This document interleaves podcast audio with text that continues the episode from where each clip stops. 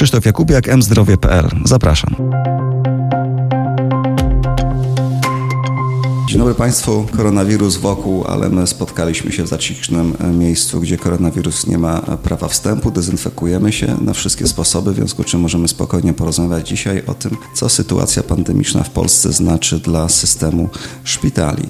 Nie tylko dla sieci, ale dla szpitali państwowych, publicznych, samorządowych, prywatnych i w ogóle dla systemu opieki zdrowia w szpitalu e, w Polsce pod, e, w tym obszarze szpitalnym. Są z nami pan Robert Mołdach i pan profesor Jarosław Federowski. Panowie, dzień dobry. Dzień dobry. Pierwsze dzień pytanie. Dobry. E, czy nasz system szpitalnictwa był przygotowany na to, co się dzieje, na tę pandemię? Mam wrażenie, że my nie jesteśmy w tak złej sytuacji, bo zawsze narzekaliśmy, że dużo łóżek stoi pustych, że mamy nadmiar szpitali, a teraz kurczę, szpitale się przydają, te, które były takie mało słabo, słabo zapełnione, mało wykorzystane, puste łóżka. Przydają się, więc taki potencjał, taką rezerwę pewnie warto mieć. Co, co, co myślicie na ten temat? To może nim zaczniemy mówić o koronawirusie, to zapytajmy się, czy on w ogóle był przygotowany na to, żeby funkcjonować w tym trybie, w którym jeszcze tuż przed koronawirusem funkcjonował.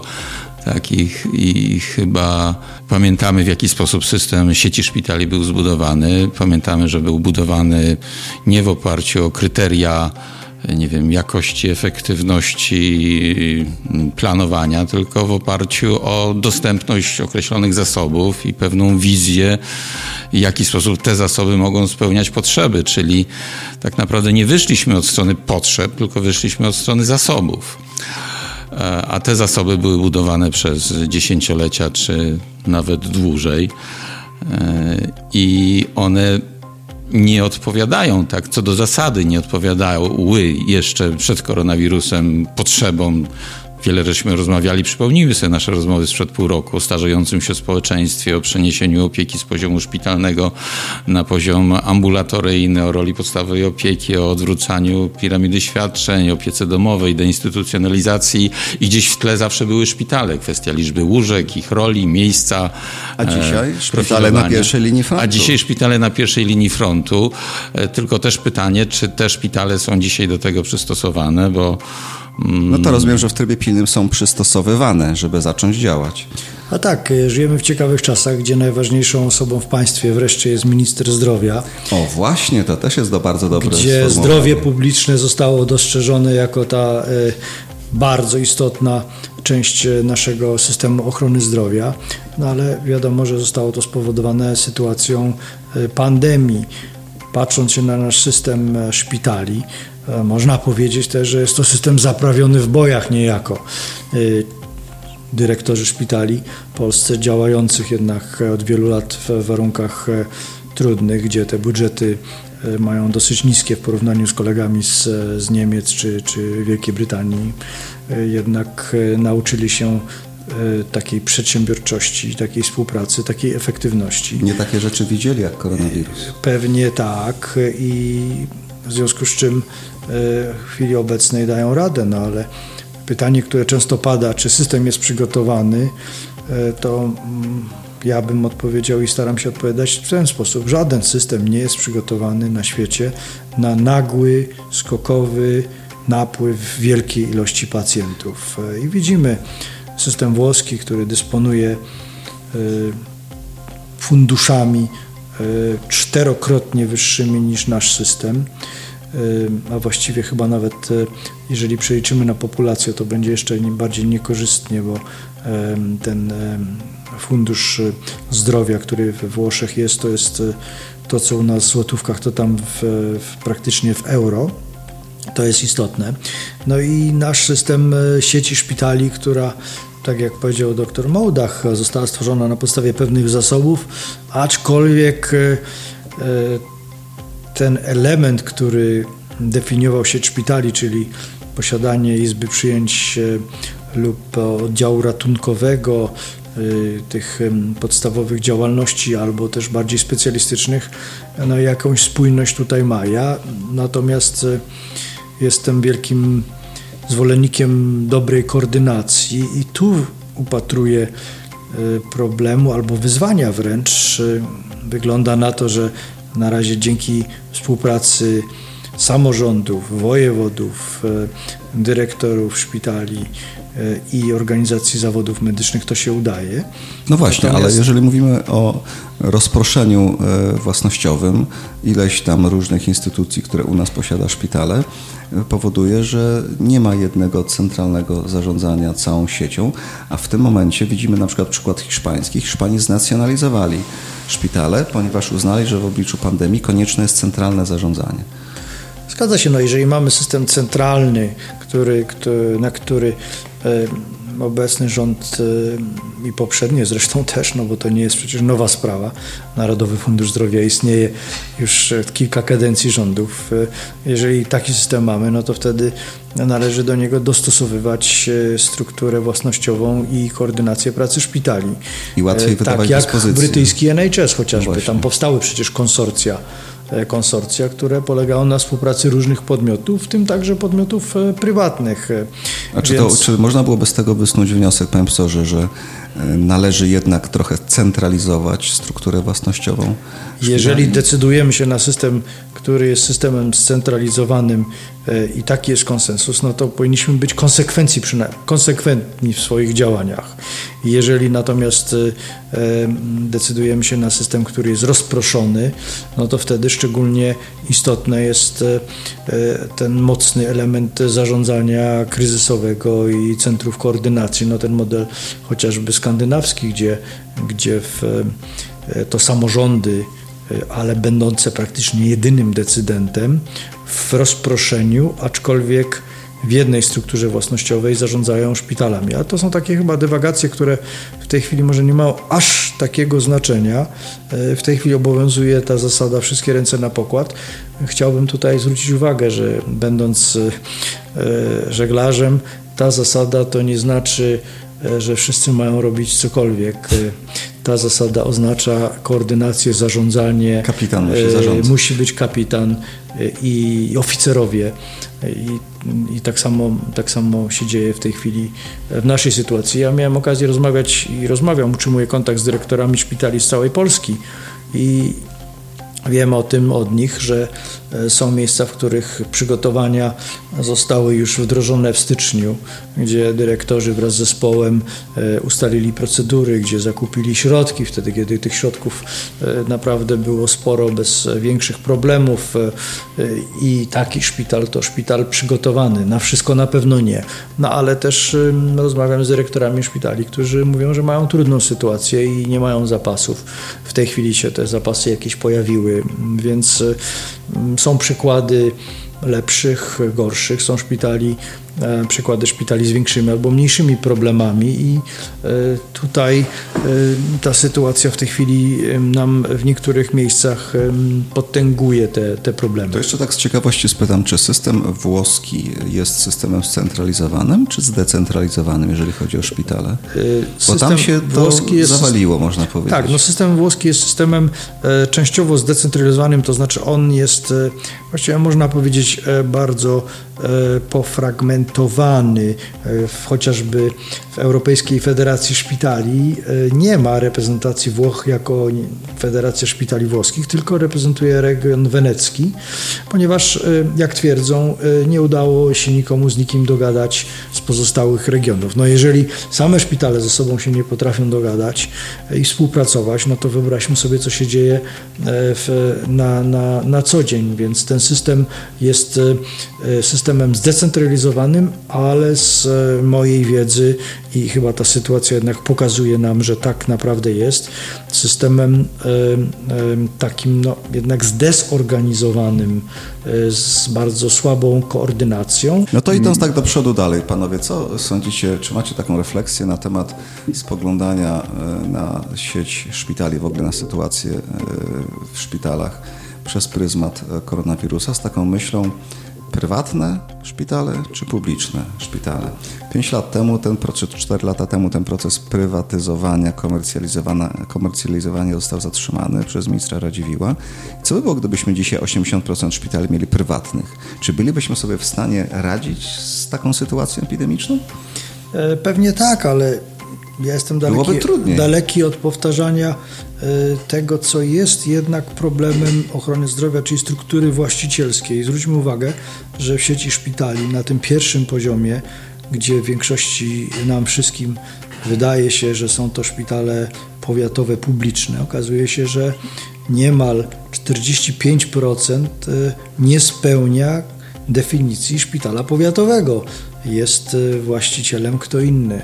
Na drugim y, poziomie, gdzie już wydawałoby się, że prawie na pewno są to szpitale własności publicznej, też jest ym, procent y, około 40, y, które nie świadczy o tym, że są to przede wszystkim szpitale własnością publiczną, więc ja bym tutaj raczej mm, nie wyróżniał. Czyli własność nie ma znaczenia? Bardziej y, umiejscowienie w systemie, tak? No bo teraz te szpitale, które znajdują się w sieci, y, chociażby przez, prowadzone przez grupy operatorskie, to są szpitale, które spełniają taką samą rolę jak szpitale będące własnością samorządu, czy spółce, czy też jako SPZOZy. I one w tej naszej sytuacji kryzysowej są na tej pierwszej linii frontu. Oczywiście y, mamy szpitale jednoimienne, y, pewnie łatwiej przekształcić szpital w jednoimienny, gdzie ta decyzyjność jest taka jak chociażby ministra spraw wewnętrznych albo też Marszałka. marszałka. No bo jak przekształcić szpital jednoimienny w prywatną placówkę? No, to byłoby bardzo trudne, prawda? Jest to w sytuacji kryzysowej oczywiście do zrobienia, mm, zakładając, że taki scenariusz w Polsce byłby, e, gdy to szpitale w większości byłyby sprywatyzowane, ale przecież świadczyłyby usługi na rzecz ubezpieczonych przez NFZ. W związku z czym z tym też wiążą się pewnie obligacje, czyli jeżeli populacja pacjentów, których, e, nad którymi się opiekują szpitale, miałaby sytuację kryzysową, na przykład e, taką, jaką mamy, pandemię, no to te szpitale z racji kontraktu, z racji umiejscowienia w systemie miałyby po prostu obowiązek dostosowania się do zasad. W związku z czym e, nie widzę tutaj takiego bardzo jaskrawego ograniczenia pod kątem własności. Raczej skupiałbym się na e, profilu e, szpitali, na ich e, możliwościach w zakresie różnych stopni natężenia, bardziej też na wieloprofilowości oddziałów, a niekoniecznie na, na strukturze własnościowej poszczególnych e, szpitali. To może powinno być tak, że rząd powinien dysponować taką swoją własną rządową czy pararządową, dobrze e, rozłożoną w regionach siecią szpitali, które w sytuacjach takich kryzysowych przejmują tę wiodącą rolę. Przecież mamy szpitale resortu MSWiA, mamy szpitale MONU, mamy tam kilkanaście instytutów ministerialnych. Czy one nie powinny tworzyć takiej sieci podstawowej, żeby nie trzeba było przekształcać nagle nic tego nizowego wojewódzkiego szpitala w szpital jednoimienny? Ja raczej, znaczy, raczej sądzę, że to jest kwestia zadań, a nie własności, bo e, własność e, powoduje to, że łatwiej zarządzamy. Ktoś ma relację właścicielską, to, to po prostu może wydawać. Decyzja jest prostsza, Decyzja jest prostsza, tak, tak, tak. decyzja jest prostsza. Natomiast to wcale nie oznacza, że jeżeli nie ma relacji e, właścicielskiej, tej przewagi właścicielskiej, to, to nie ma innych mechanizmów, które by pozwalały te decyzje wdrażać. Tak, to No tak, kontrakty, jakieś klauzule o kontrakty, stanie klauzule, wyjątkowym. tak. obowiązki, stany wyjątkowe, obowiązki działania na rzecz, to mm, podobnie chyba jak pan profesor Fodorowski na, na, na ten temat y, myślę. Bardziej się zastanawiam nad tym, y, w jaki sposób, to rzeczywiście w jaki sposób to powinno być zorganizowane, bo już nie ma znaczenia, czy to będzie y, publiczne, w sensie jakiegoś centralnego organu, czy to będzie rozproszone, to w jaki sposób ta struktura powinna wyglądać. I, i tu nie ma chyba pełnej jasności, jak powinna wyglądać modelowa sieć opieki. Nie ma modelu Nie ma, nie ma takiego modelu. My żeśmy tak naprawdę, mimo że mówimy o tych mapach potrzeb zdrowotnych, o, o Jowiszu i multum innych spraw, poza nielicznymi wyjątkami, żeśmy nigdy nie podjęli, znaczy nigdy to, to kłamie, bo były takie próby w latach 90. i były takie na początku tego stulecia takie, takie modele, tak, ale my żeśmy ich nigdy nie wdrożyli. Żeśmy nigdy. Stworzyliśmy taką e, podstawę. My stworzyliśmy poziomy zabezpieczenia, natomiast nie stworzyliśmy poziomów referencyjności, Dokładnie. czyli nie określiliśmy, jakie są zadania poszczególnych szpitali na poszczególnych poziomach. Czyli mamy bazę, e, poszliśmy rzeczywiście, tak jak e, pan doktor Mołdach mówił, e, pod kątem zasobów, a kolejnym krokiem powinno być określenie roli i zadań i koordynacji pomiędzy poszczególnymi poziomami referencyjności, tak aby pacjent mógł być sprawnie przekazywany. I to szczególnie jest w tej chwili jaskrawe, e, gdy e, chodzi o przekazanie pacjenta z podejrzeniem em, choroby COVID-19 e, do szpitala desygnowanego albo do szpitala referencyjnego. No i my nie mamy tych poziomów referencyjności, w związku z czym nie ma też naturalnych zachęt, zachęt oczywiście finansowych, które by e, pokazywały szpitalom na wyższym poziomie referencyjności, aby o pacjenta się w jakiś sposób starać. E, Mamy system poziomów, które ze sobą nie współpracują, są w jakiś sposób nawet wręcz e, odgrodzone od siebie. Tak, to ja bym rzeczywiście przypomniał, jeżeli mówimy o tej referencyjności, przypomniał, że my żeśmy co najmniej dwa razy, a dokładnie dwa razy w zorganizowany sposób w ciągu ostatnich 30 lat podchodzili do, do referencyjności. E, Najpierw stworzyliśmy bardzo precyzyjny model e, szpitali, oddziałów, co który oddział ma robić, e, jakie zakresy świadczeń. Kilkuletni projekt zakończony w końcówce lat 90. i tuż przed wdrożeniem przyszła reforma. Tak się ten Zdarza projekt się. zakończył. Drugi raz żeśmy go przygotowali gdzieś w okolicach 2006-2007 roku, a wtedy się akurat zmieniła optyka polityczna i zmieniła się władza i po raz drugi żeśmy takiego modelu nie zrobili. No to może do trzech razy sztuka. może do trzech razy sztuka. Może powinniśmy rzeczywiście dokładnie e, tak jak to tu rozmawiamy, przygotować już uniwersalny, nie, nie związany.